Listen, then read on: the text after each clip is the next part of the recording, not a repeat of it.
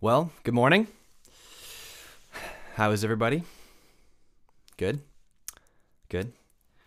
Um, well, we've made it here to this point, and uh, since we didn't get to meet last week, um, I'm actually going to be preaching two uh, full length sermons today. So, um, hope that you're, hope that thank you, one of you laughed. Hope that you're uh, prepared La- uh, last week, I was able to go to a church planting uh, conference.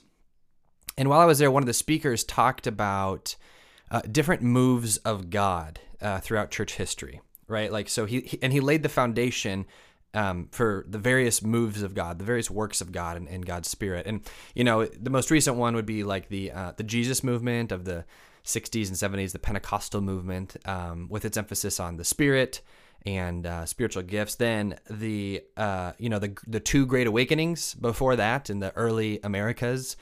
Um, with you know guys like Jonathan Edwards and George Whitefield, this open air preaching with its emphasis on you know personal conversion, personal testimony. Um, he talked about the the Reformation, right, with like Luther and Calvin and Zwingli and all these other reformers with this emphasis on returning to the scriptures and reforming the church. Uh, at the same time that the Reformation was happening, there was this uh, like Anabaptist movement where uh, there was this huge emphasis on the priesthood of all believers and um, uh, kind of a decentralization of church uh, structure. And what this uh, guy at this conference was talking about is he he was he was trying to figure out what they all had in common. Like retrospectively, we can look back and be like, that was clearly a move of God. That was clearly a work of God. That was clearly a move of God. And so, what is the common denominator between all of these things? And him and his family, they actually took uh, quite a few months and they went to like 17 or 18 different cities where these movements actually like began or actually started and um, you know he, he thought it was going to be prayer he thought it was going to be unity he thought it was going to be the spirit he thought it was going to be liturgy he thought it was like all of these all of these movements had their various emphasizes but the one thing that all of them had in common is that god moved where he was wanted the one thing that all of these movements of God had in common is that they wanted God, period. They wanted God. They didn't rely on their pragmatism. They didn't rely on their doctrine. They didn't rely on their buildings, their stuff, their you know uh, connections or their status. All they relied upon was the spirit of the living God. They they wanted the God who makes dead things and dead people alive. They want they wanted God in their own lives, in their own hearts. They wanted God in their hearts. They wanted God in their homes, with their families, with their husbands, their wives, their kids. They wanted God in their churches, and they wanted God in their communities. And this this is my prayer for AGC. Not that like I don't I don't care if we're remembered in, you know, 100 years or 200 years, but this is my prayer that we would be a people so moved by God and so hungry for God to be in our midst. What does John 17:3 say? This is eternal life that you would know God the Father and His Son who He sent. I, that that's my prayer for AGC. I was thinking about Isaiah six while this guy was talking too. Isaiah six, what happened? There's this vision. Isaiah gets a vision of the temple of the Lord. He um, he sees the Lord high and lifted up on a throne, and he sees the hem of his robe fill the temple. And there's these angels with six wings, you know, six, they're, two they're flying with, two are covering their face, two are covering their feet. And they're singing holy holy holy is the lord of hosts. The whole earth is filled with his glory. The foundations of the earth shook. Isaiah is seeing all of this and his first response is woe is me. I am a man of unclean lips so he's he see he looks up, he sees the glory of the Lord, and his first and how powerful it is, and his first response is, "Woe is me, I'm a man of unclean lip, unclean lips." We then know that the this one of these angels one of these burning angels takes a burning coal and touches his lips and it says you are there you are you know made clean and then the next thing that he says is here i am send me the the the pattern is observing the glory of the lord saying woe is me i'm a man of unclean lips being purified by something so pure, in Isaiah's case, a burning coal, in our case, the blood of Jesus, and then saying, Here I am, send me. That's what every Sunday here is for. Every Sunday, the reason we're gathering on Sundays, the reason we're planting a church is so that we can say, we, we can see the glory of the Lord, we can repent and confess our sins, we can believe in Jesus who forgives our sins and he purifies us from all unrighteousness. And then we say, Here I am, send me. We don't need to pursue anything else.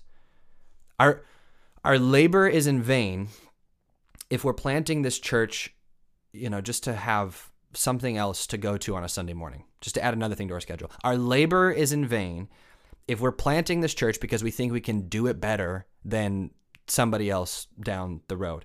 Our, our, our labor is in vain if we think that our stuff, our programs, our connections, our status, our whatever is going to get us. All we need to do is pursue God. Seek, what does Matthew say? Seek first the kingdom of God, and all of these things will be added unto you. Whew. Okay.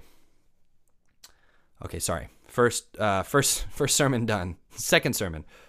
if you uh, if you haven't already, turn in your copy of the scriptures to the Gospel according to Mark. We're going to be taking the next uh, six weeks or so, and we're going to be covering the Gospel according to Mark. So it it's going to six weeks is not a long time, so it's going to feel very fast, and we will be skipping chunks of Mark. We'll be you know, skipping a little bit of one. We'll be skipping like uh, chapters three, four, five. We'll be skipping. So we'll be skipping chunks of Mark. Um, that's not going to be normal here at AGC.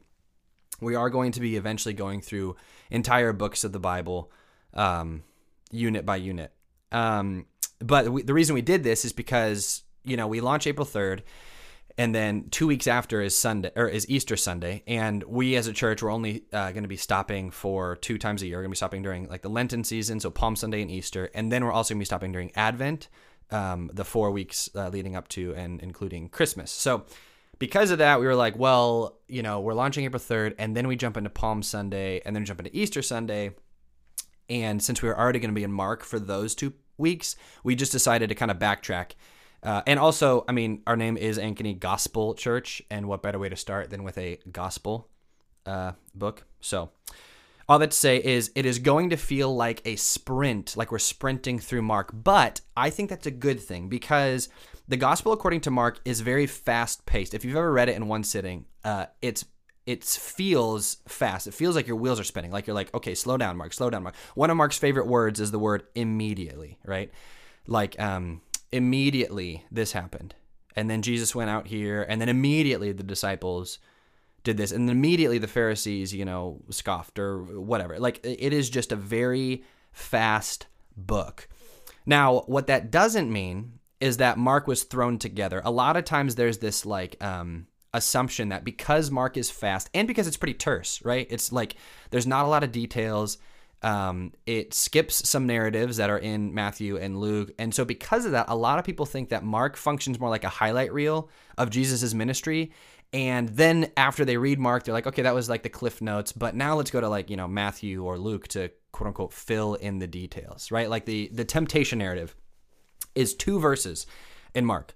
You know, immediately the spirit drove him into the wilderness. He was in the wilderness 40 days, being tempted by Satan. He was with wild animals and the angels were serving him, right? Like that is not that is not helpful at all. And so what a lot of people do is they're like, okay, well, what does Matthew say about this? What does Luke say about this? Which, if you're doing a study on the life of Jesus, that's good, but it's unfortunate because it's unfortunate to the gospel according to Mark for two reasons. First, it's unfortunate because Mark was the first gospel written. Mark, uh, John Mark, is the author of this book, who is probably a disciple of Peter, who is definitely a disciple of Jesus. That's kind of like the um, lineage of of this gospel account. Um, so Mark was the first gospel written, which means what? That the earliest Christians, all they had was the gospel according to Mark, which means that Mark thought that everything you needed to know to to know Jesus, to love Jesus, to follow him was enough. So like everything that Mark wrote in the gospel according to Mark, he thought that writing was enough to know Jesus, to love Jesus, to believe Jesus, to follow Jesus. You know what I'm saying? The second reason it's an, it's unfortunate is it doesn't give Mark enough credit. To think that Mark is just a highlight reel and it's just the cliff notes, it, it doesn't give Mark enough credit. Mark had a very intentional purpose in writing this book. It was very intentional. There was intention in every story that was included and all the details that were included, all the details that were, you know, quote unquote left out. All of it has an intention. We know this in other books, right? Other novels have a movie or other other novels have a movie. Other novels have a purpose, right? And even movies. There we go. That's where I was going. Even movies have a purpose. Think about um, the movie Wizard of Oz. When I say this phrase, there's no place like home, right? You you know that phrase, and that's kind of the you know meaning of the Wizard of Oz. Well, obviously, there's probably more than just one purpose, but the purpose of the Wizard of Oz is to basically say like you know the grass isn't always greener on the other side, like you know bloom where you're planted, like you know not everything is as it seems, type of a thing. Like that's the I'm sure there's more purposes to the Wizard of Oz, but that is some of the purpose of the Wizard of Oz. Books, movies, everything that we see, listen to, hear, watch has a purpose. The Bible, and specifically the Gospel according to Mark, also has a purpose. And broadly, the purpose of Mark is to show us who Jesus is and invite us to follow him. Broadly speaking, generally speaking, the purpose of the gospel according to Mark is to show us who Jesus is and invite us to follow him. And so, for the next seven weeks, we're going to be exploring this uh, piece by piece. And we're going to watch Mark. Notice we, we say uh, uh, that Mark shows us who Jesus is. He, does, he doesn't tell us. Only one time, only one time in the gospel does Mark tell us who Jesus is. And that's in, we, are, we just read it, Mark 1 1. And it says this the beginning of the gospel of Jesus Christ, the Son of God. This is the only time where Mark says, hey, by the way, you person reading this or hearing this, this is what this story is about. The beginning of the gospel of Jesus Christ, the Son of God. He that's the only time he like tells us explicitly who Jesus is. The rest of the narrative, Mark is actually going to show us. Mark is going to be painting a picture of who Jesus is. He's going to show us um, how Jesus responds to certain people. He's going to show us what Jesus says to certain people. He's going to show us what miracles Jesus performs in certain situation, who Jesus heals. And over and over and over again, Mark is going to be showing us who Jesus is. The purpose of Mark is also to invite us to follow him. A lot of times, um, him being Jesus, a lot of times we don't think, you know, that stories or narratives in the Bible have practical implications, which is like why like 99% of sermons are from the letters of Paul because, you know, it's more, you know, practical, which which by the way is a terrible way to view the scriptures as if there's some like self-help book where you can like read it and then get a a nugget for the day on how to live and then go from there. But that's beside the point. But anyway, we this is what we do. We go to a narrative. We read a like like like the Gospel Mark. We read a story. Maybe we see like there's some wisdom or there's some moral implication or some help into uh, uh, lead us to living lives of holiness and, and godliness. But then we you know flip over to Paul and find out how to really live our lives. But what's happening in the gospel, according to you, laugh because it's kind of true. I laugh because it's kind of true. I do the same thing. But what's happening in the gospel, according to Mark, is that it actually invites us to follow Jesus.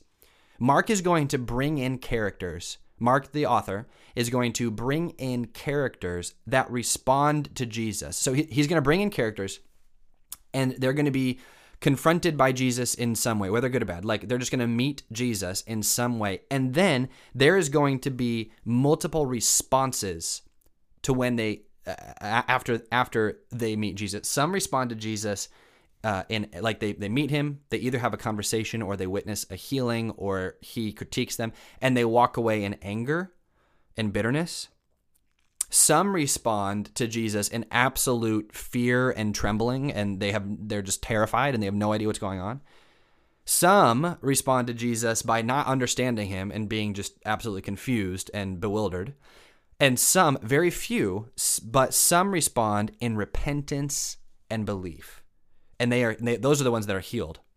And by showing us these responses, Mark actually wants us to like get frustrated with the lack of faith from the disciples, which by the way, in in Mark the disciples are by far the dumbest. Like they never in Mark they never get it. They never get it. They leave when we get to the end of Mark. You'll see they literally leave Jesus alone, and they never get reconciled with like at the end, at the end of Mark. But anyway, so Mark wants us to get frustrated with the lack of disciples or the stubbornness of the Pharisees, Um, he wants to get he wants us to get shocked, like absolutely surprised that the people who actually get it are these no-named people. There's a lot of no-named people in the gospel according to Mark, most of which are women. You know, you have Simon's mother-in-law who gets healed and she believes. You have this woman with internal woman with internal bleeding.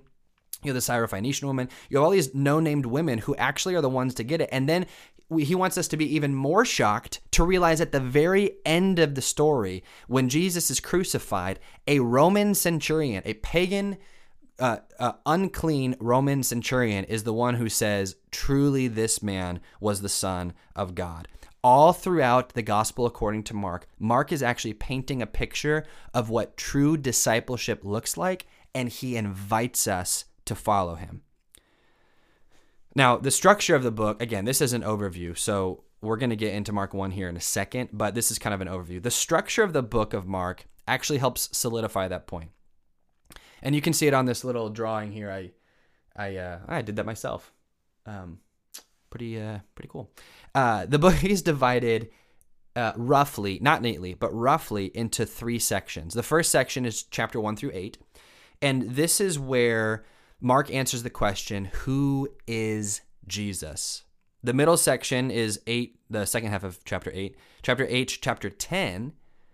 And it kind of Mark answers the question, okay, what does it mean to be Messiah? And the final the final uh, section is chapter 11 to 16 and it's this idea of like how Jesus um, plays out that role of Messiah. So let's look at each section kind of as an overview, and then we'll we'll dive into chapter one even more. First section is chapter one through chapter eight A, if you want to get specific. And Mark is answering the question, "Who is Jesus?" We are getting uh, a picture in this section of who Jesus is. And the number one question that is asked over and over and over again is Who is this guy? Who is this guy? He just pops up on the scene as if you're in the middle of a like you're watching. You know how sometimes you watch a play, and the the curtain like lifts, and it's like the beginning of a scene, and it's like the beginning of a story. Well, the gospel according to Mark is almost like the curtain lift is lifting to start the story, but you're already like in the middle of a story because all of a sudden there's this guy John baptizing, and there's this guy named Jesus, and he's being baptized, and then he's preaching, and what's happening? Like you're just you're just jumped you're just thrown right into the middle of the story. And so the question that people always ask is who is this guy? Who is this guy? Think about these examples. Who is this guy uh, that he teaches as one with authority not as the scribes? Who is this guy that he forgives sins? Nobody forgives sins but god alone. Who is this guy that commands the winds and the wave the waves to obey him? Who is this guy? I thought he was the carpenter's son. Oh this guy's just just uh, uh, from nazareth who is this guy? Is this guy Elijah? Is this guy Moses? Is this guy John the Baptizer? Is this guy a prophet? Over and over and over again, we see people asking, Who is Jesus? And the first section of the gospel, according to Mark, is Mark answering that question. This is who Jesus is. He's the type of person that heals these people. He's the type of person that draws these crowds. He's the type of person that has compassion, that touches lepers. This is the guy who Jesus is.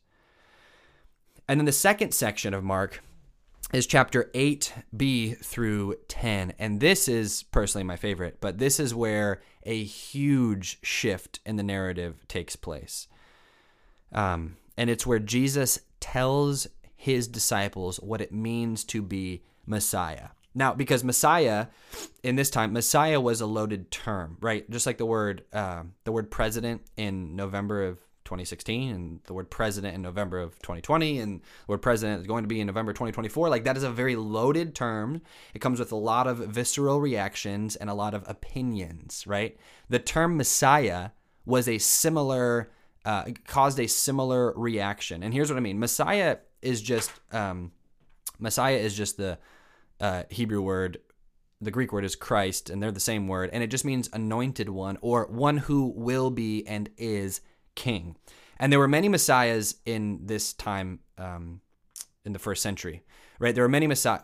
There's one Messiah, right? His name is Jesus, and he's the Son of God. But there were many Messiahs in this time, and what they would do is these Messiahs would kind of start in the more rural areas of Israel. They would start in smaller villages. They would perform miracles. They would do teachings. They would rally up a crowd, and there would kind of be this like grassroots movement. And then what they would do once they got enough stirring, they would actually enter into Jerusalem uh, and trying to storm Jerusalem and throw off the Romans. Right? This is what messiahs would do. Does that sound familiar? This is what messiahs would do. And the whole time, Jesus is in this middle section. Jesus is actually saying that messiahs don't do that. And here's why. Here's why they did that because they had um, biblical um, evidence for that. Look at uh, Mark 1 11. Again, this is after Jesus' baptism. And he said, uh, Mark 1:10 says this, as soon as he, Jesus, came up out of the waters, he saw the heavens being torn open, he saw the Spirit descending on him like a dove, and then this is what the voice from heaven says, "You are my beloved son, with you I am well pleased." That first phrase, "You are my son," is a direct quote from Psalm 2. It's Psalm 2 7. And what this psalm is, is it's a messianic psalm. It's a psalm about the Messiah. And it's where this, uh, where Yahweh, who is the Lord God, capital L O R D, um, he actually has this Messiah, this anointed one, who is equal to Yahweh. And this Messiah, anointed one, will rule the earth. He will conquer evil nations. He will crush wicked kings. And he will establish his own kingdom on earth. And everybody who is in that kingdom is blessed.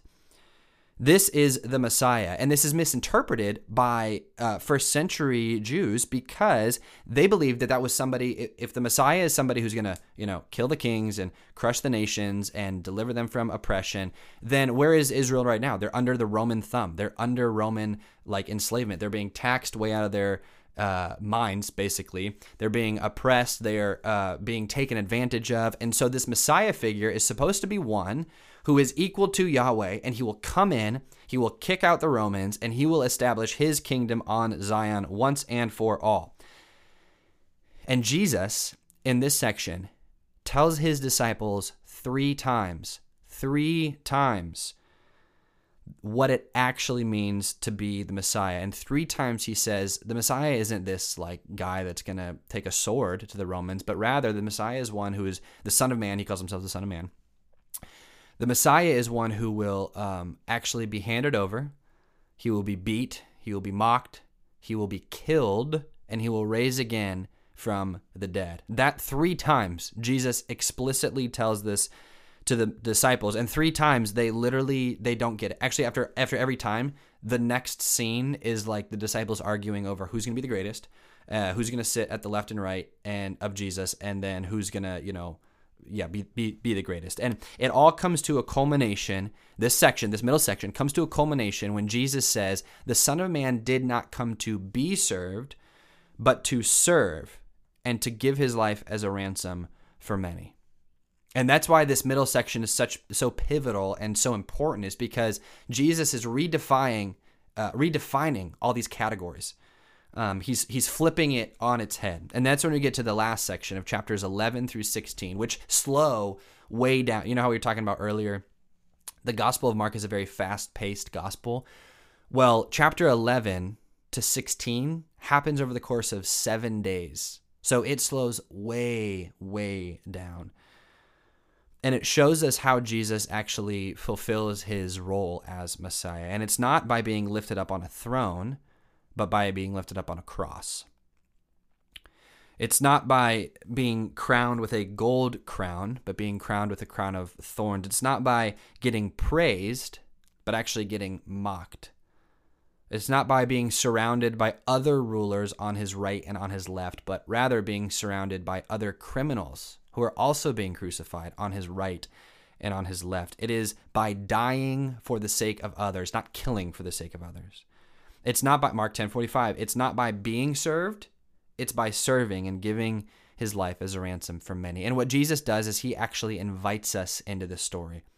He invites us to respond to this message. The question is now, that brings us back to the beginning, what what are we going to do with that message? Well, what is that message? What is the message that Jesus preaches? So, if Jesus is being crucified for what he's saying, well, what is he saying? That led him there? And then why why are we invited to follow him? And in other words, another way to ask this is what is the gospel? What is the gospel? Now, some of you probably just, you know, squirmed in your seat because you're like, okay, well, I just joined a church plant and we have the name gospel in our we have the word gospel in our name and this new pastor just got up there and he says what is the gospel well you're right in thinking that but odds are we all have different articulations of the gospel like if I were to go around and ask every single one of you, which I'm not going to, do, but if I were to go around and ask you all to give me a summary of the gospel, odds are a lot would be similar, but also a lot would be different. You might start in different places, right? Some of you guys might start with um, God. Some of you might start with creation. Some of you might start with Jesus' birth. Some of you might start with um, Jesus' baptism. Some of you might start with Jesus' crucifixion, you know? But where, and then where you end might be different too. Do you end with the crucifixion? Do you end with the tearing of the veil? Do you end with the resurrection or the ascension or the spirit coming down on his people in Acts 2 or do you end with God returning one day, you know? And there's a lot of there's a lot of gospels out there, right? Like there's people that say the gospel is just social justice for the poor, the widow, the orphan. There's people that say that the gospel is just atonement for sins. There's people that say that the gospel is just liberation from oppressive powers and systems. There are people that say that the gospel is just Jesus in my place or just Jesus' life, death, and resurrection. There's a lot of articulations of the gospel, but the question is not what we say the gospel is, but the question is what does Jesus say the gospel is? Because if we start with a gospel if we do not start, this is a better way to say it. If we do not start with the gospel that Jesus preached, odds are we will end up with a gospel that Jesus did not preach. And thankfully for us, Mark actually tells us what Jesus' gospel is. Let's look at Mark 1 14 and 15, and this will be up on the screen as well. This is what it says After John was arrested, Jesus went to Galilee proclaiming, which is the same word as preaching, the good news, which is the same word as gospel, of God. Okay, so Jesus is literally preaching the gospel. This is what Jesus is doing. He is preaching the gospel. And then it says this this is Jesus' gospel. Verse 15 The time is fulfilled, the kingdom of God has come near. Repent and believe the good news. Don't you wish my sermons were that short? like he, it's, he's literally preaching the gospel and he says, you know, what, two sentences? Two, maybe three sentences? No, two sentences. Yeah. So let's break this down the time is fulfilled. Another way to translate fulfilled is this idea of being complete or reached its climax or filled its purpose, right? When you like have a cup of water and you fill the cup all of the way with water so that no more water can enter into the cup, the cup has fulfilled its purpose. It has completed its task. It has reached its climax, so to speak. So then the question is, well, it says the time is fulfilled. Well, what time? This is the time of the old age. This is the time of the evil age. This is the time of the limited presence of God. This is the time when the Holy Spirit fell only on a few people and a few places. It's a time where, you know, the presence of God was a pillar of cloud by day and a pillar of fire by night. It's a time where uh, the holy people, priests, had to do the holy things, sacrifices, in the holy place, uh, the temple. It's a time where if you wanted to worship God, you probably had to tra- travel, depending on where you lived, you had to travel miles up to a mountain, up to Jerusalem. Then you had to do all these ritual cleansings uh, of yourself and by yourself that sometimes took hours, days, weeks, and even months. Then you had to go into the outer courts and find a priest who would sacrifice your sins for you, but then that priest had to sacrifice the sins for a whole lot of other people. And then once a year, a priest could go into the Holy of Holies and sacrifice for all of the nation of Israel. It's a time where foreign rule, foreign oppression, foreign enslavement was just the norm for the people of God. It's a time where, listen to this Moses, Moses, the man of God, cried out and said that he wished all of God's people had his spirit. It's a time where they were waiting for God to move, a time where they were waiting for God to change something. They were waiting for God to speak, to act, to, to free his people. They, they had the one exodus out of Egypt into the promised land. They were now waiting for a new exodus out of slavery into a new promised land. They were waiting for a new land. They were waiting for a new life. It's a time where the law wasn't written on their hearts, but it was written on tablets of stone where their hearts were hardened. They were not made of flesh, but they were made of stone, and they were waiting for a deliverer. It's a time where the prophets were saying, eventually, eventually, in those days, in those days, this will happen, this will happen. And it was a time of silence. Jesus says that time has reached its end. That time is fulfilled. His next phrase, the kingdom of God has come near. A better translation is this rule of God or this reign of God. When you think of kings, um, you think of their influence, right? Like the reign of King Henry VIII. Everybody that was under King, everybody uh, who lived in that time, in that place, was under that king's rule, that king's influence. One scholar says that it's the um, the um, sphere of God's, I'm sorry, the uh, range of God's effective will.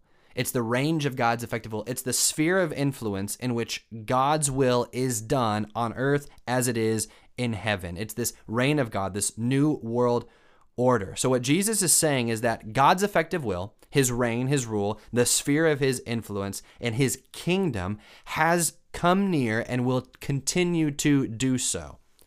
And this is a kingdom where God's people actually get to participate in God's love. It's a kingdom where the the spirit of the living God is in and among and through his people.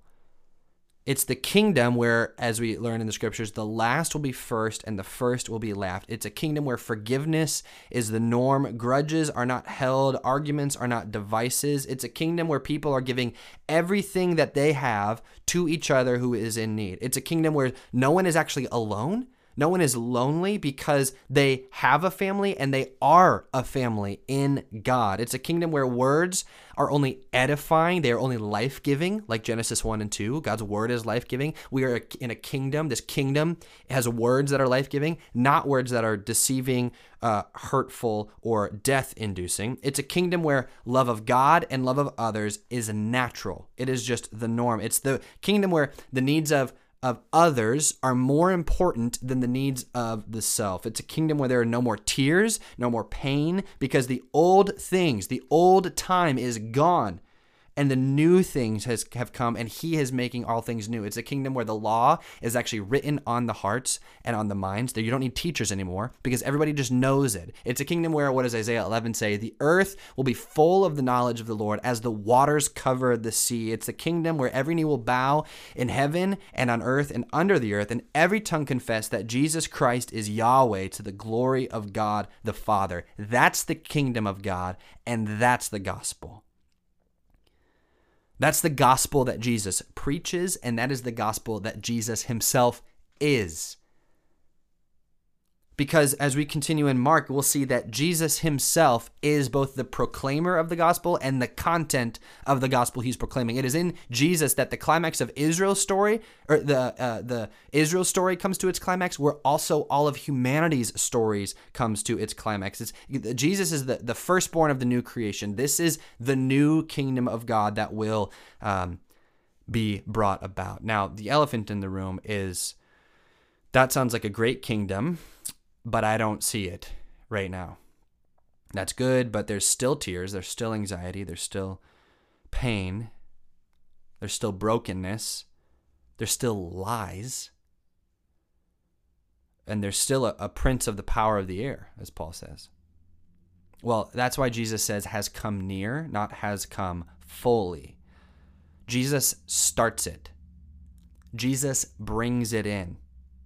Scholars call this the inaugurated eschatology. Another way to say that is the already not yet. Jesus inaugurated it, he started it, but it is not yet here because he will come again one day.